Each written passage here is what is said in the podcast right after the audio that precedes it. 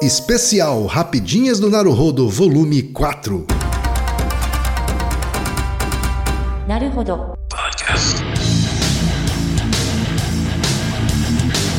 Bem-vindo ao Naruhodo, podcast para quem tem fome de aprender. Eu sou Ken Fujioka. Eu sou Altair de Souza. E hoje é dia de quê? Rapidinhas do Naruhodo. E hoje, Altair, é dia de mais uma sessão de rapidinhas. Estou estou fazendo exercício para conseguir aguentar. A gente tem um punhado de perguntas aqui hoje, hein, Altair? Sim, as pessoas têm mandado muito, então É. a gente tem que dar uma desaguada um pouco. É, tem que ser ligeiro aqui para conseguir atender todas as perguntas que a gente previu para hoje. É, mas as perguntas são legais, são bem interessantes. Tem, tem perguntas sérias, perguntas menos sérias, né? E a gente dá uma misturada em todas elas para a coisa ficar mais divertida. É isso aí. Vamos começar então, Reginaldo? Bora!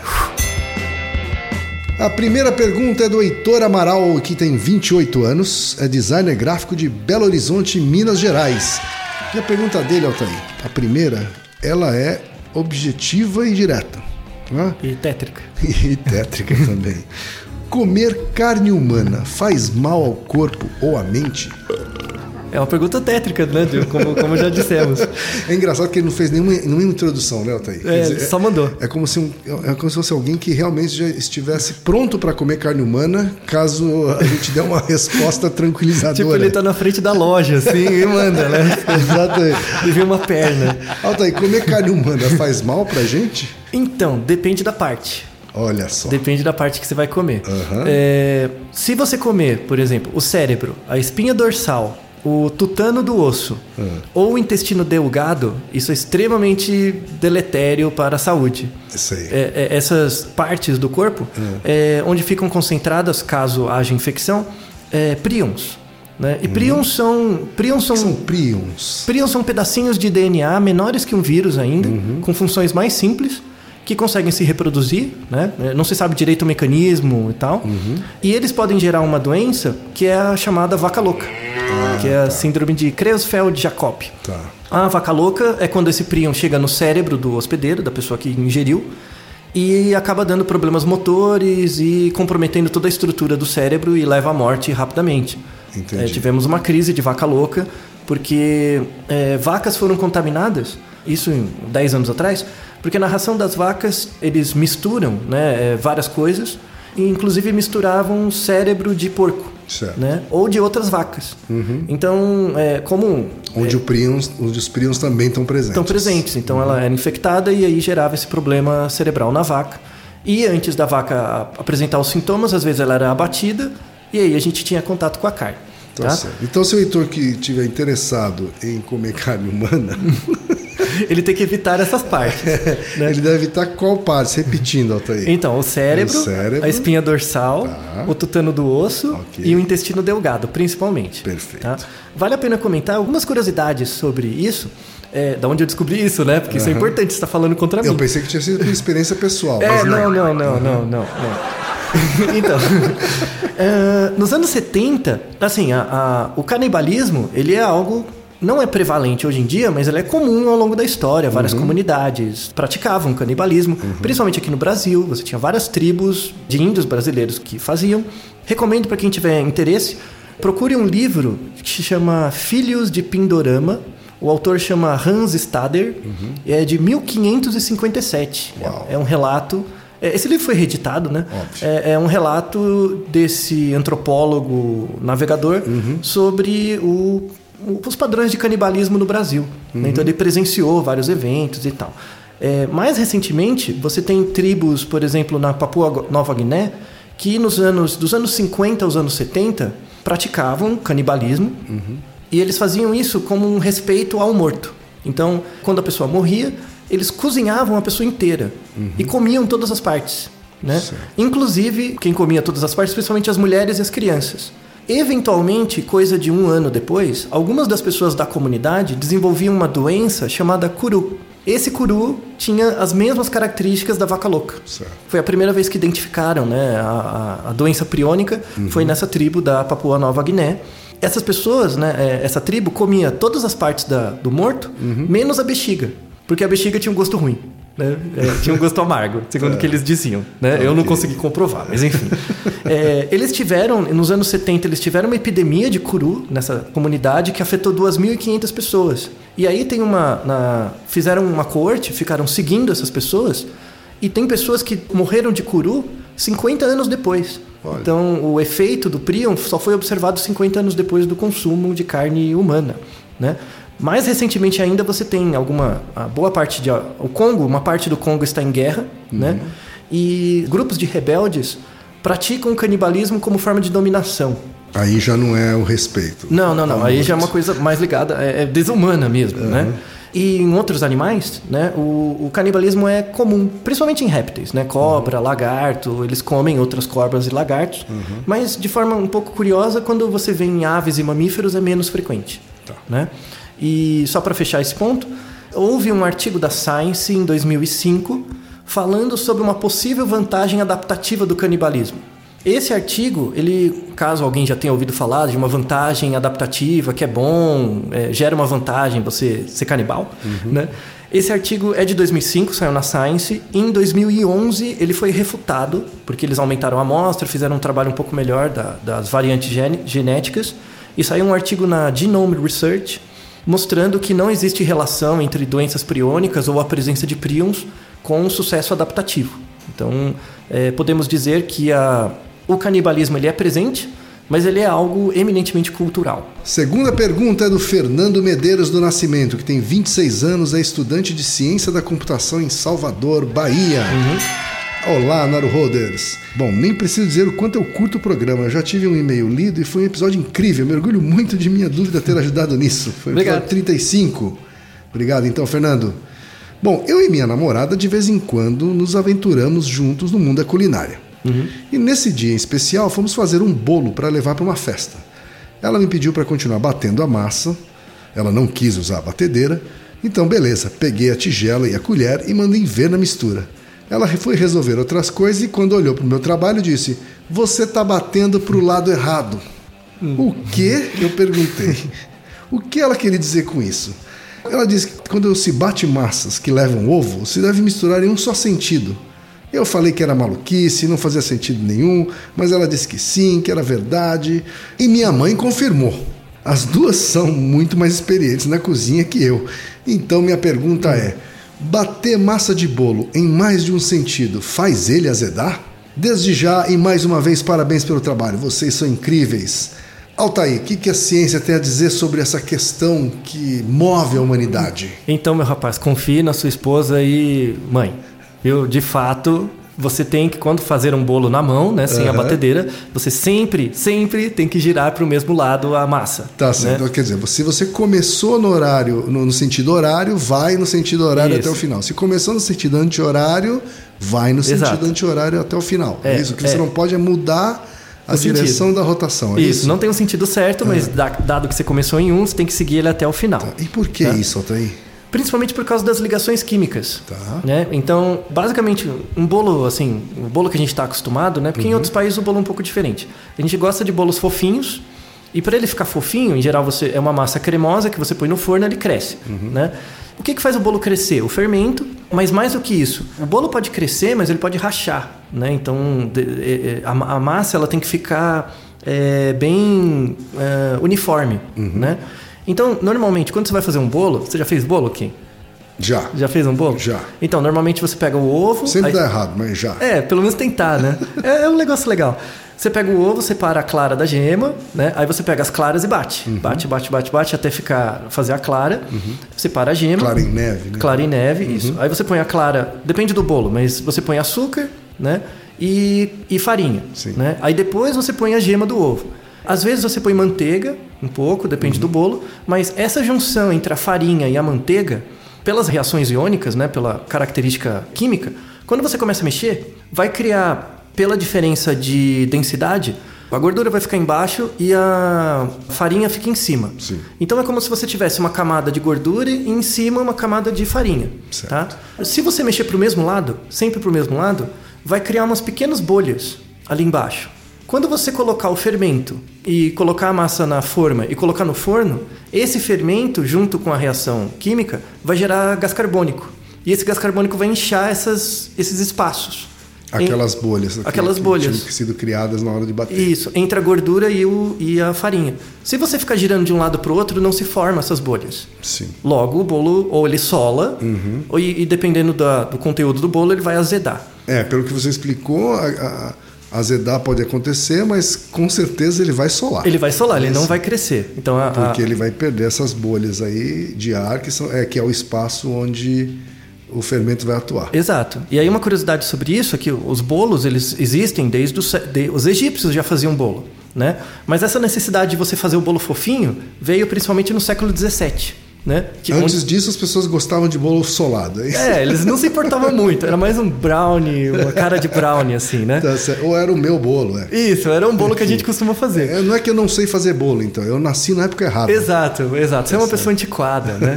É, e não tinha batedeira no século XVII. Recomendava-se nas receitas antigas que a massa fosse batida por duas horas. Duas horas. Duas horas, imagina o tamanho do braço, né? O ca- A mulher era bombada. Por que tinha que bater duas horas? Porque a farinha, a farinha era de má qualidade, os produtos Não eram era de má qualidade. né? Isso. E, não tinha, e o fermento era de má qualidade. Sim, claro. Então, é, o ovo na massa só foi instaurado, ao invés de outra mistura, no século XVII, porque Uhum. ele acelerava, você não precisava ficar duas horas, só uma. Quer dizer, diferente do que foi afirmado aqui pela namorada do Fernando, então tem, não tem a ver com o ovo.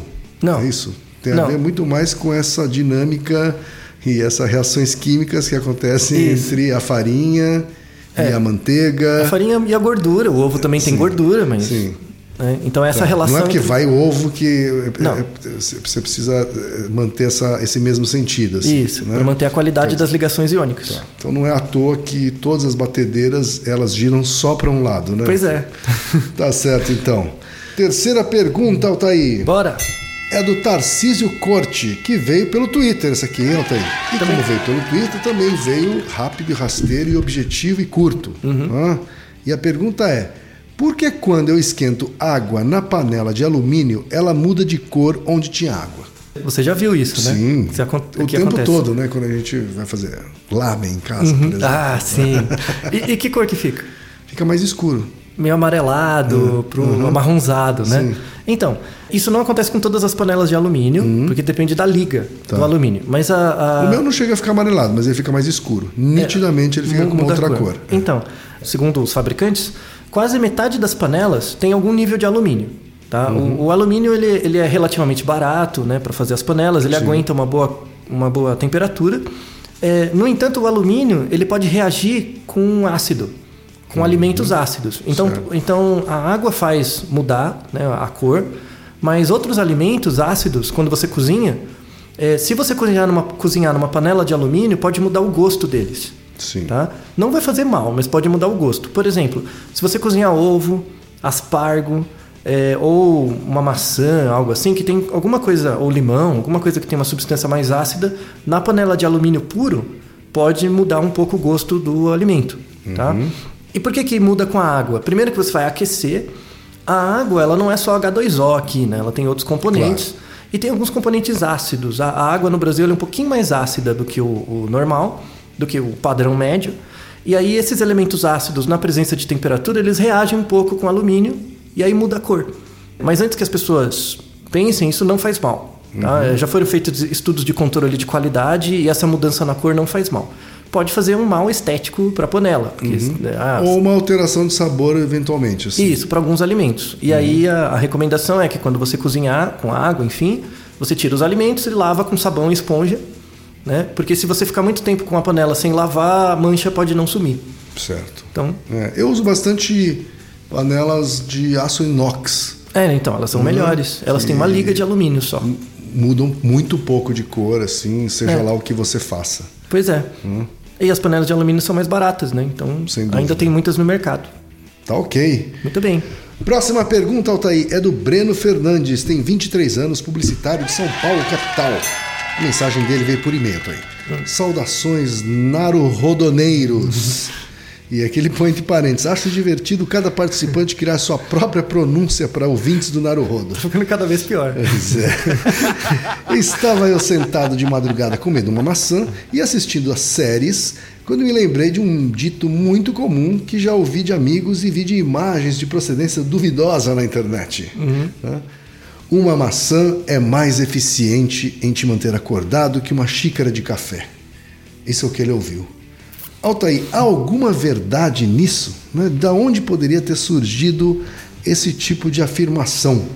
Então, isso surgiu nos Estados Unidos. Porque nos Estados Unidos, você deve, estar vendo séries americanas, provavelmente, tem uma expressão, porque em português não gera rima, né? Mas nos Estados Unidos gera. Então, eles falam an apple a day keeps the dog away.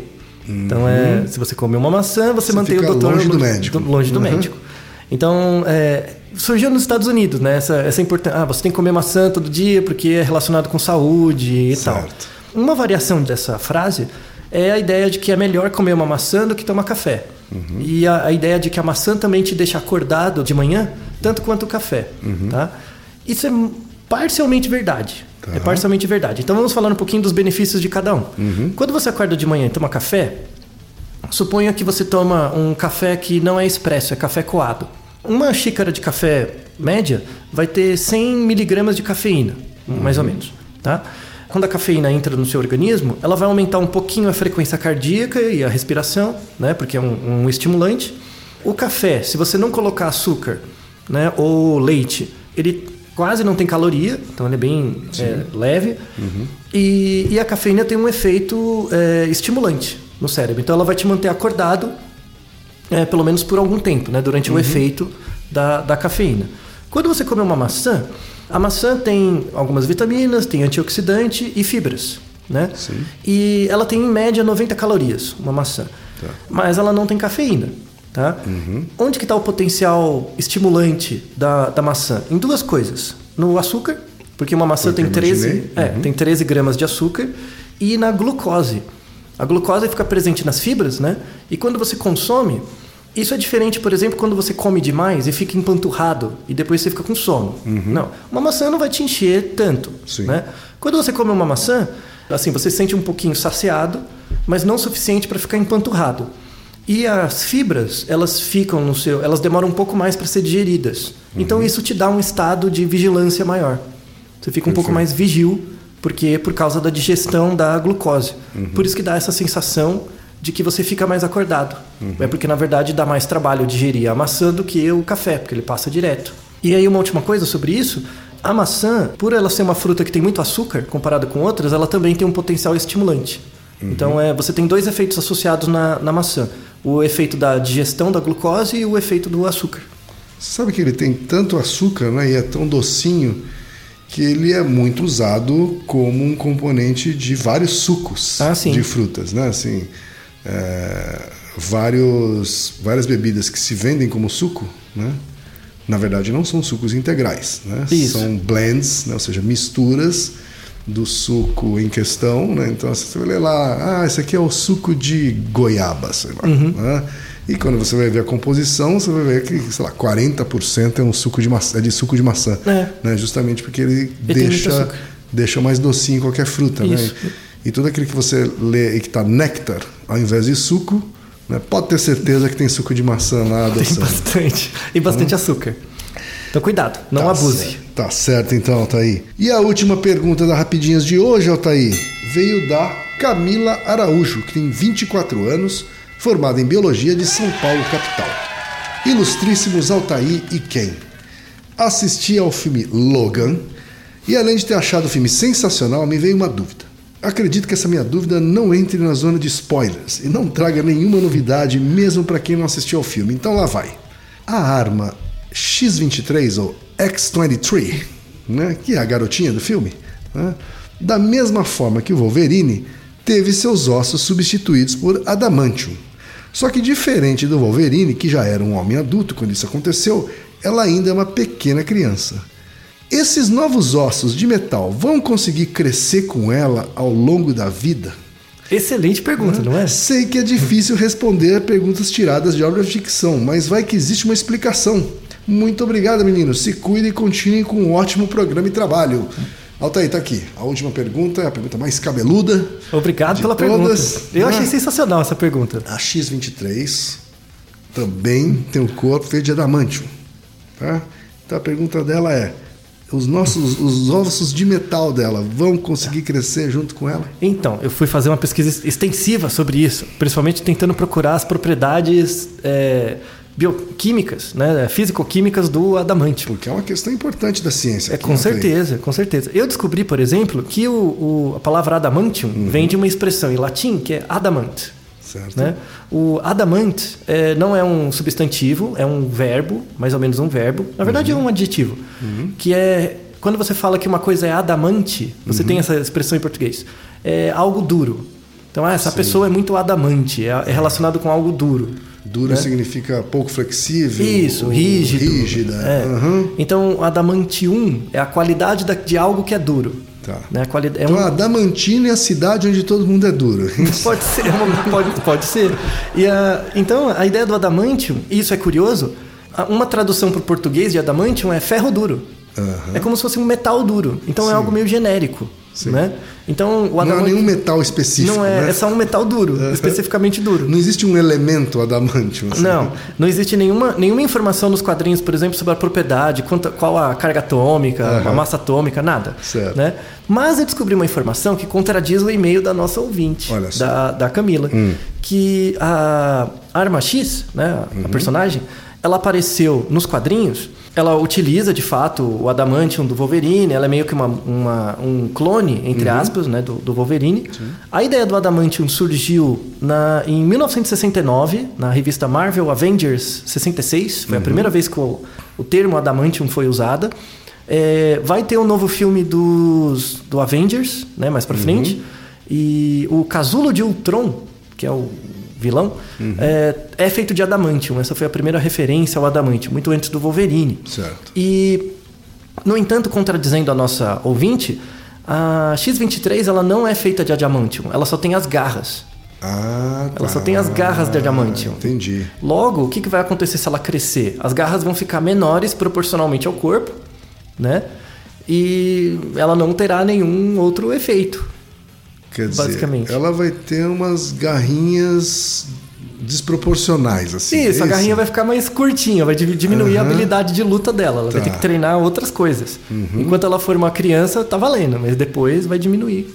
Tá, Porque- mas ela não tem o corpo de adamantium como o Wolverine. assim. Não, só a garra. Então, E, e, portanto, também não deve ter essa capacidade de reconstituição no corpo inteiro. não, ela tem a, a capacidade de regeneração. Ah, isso ela tem, no corpo tem, inteiro. Tem, Tá. tem.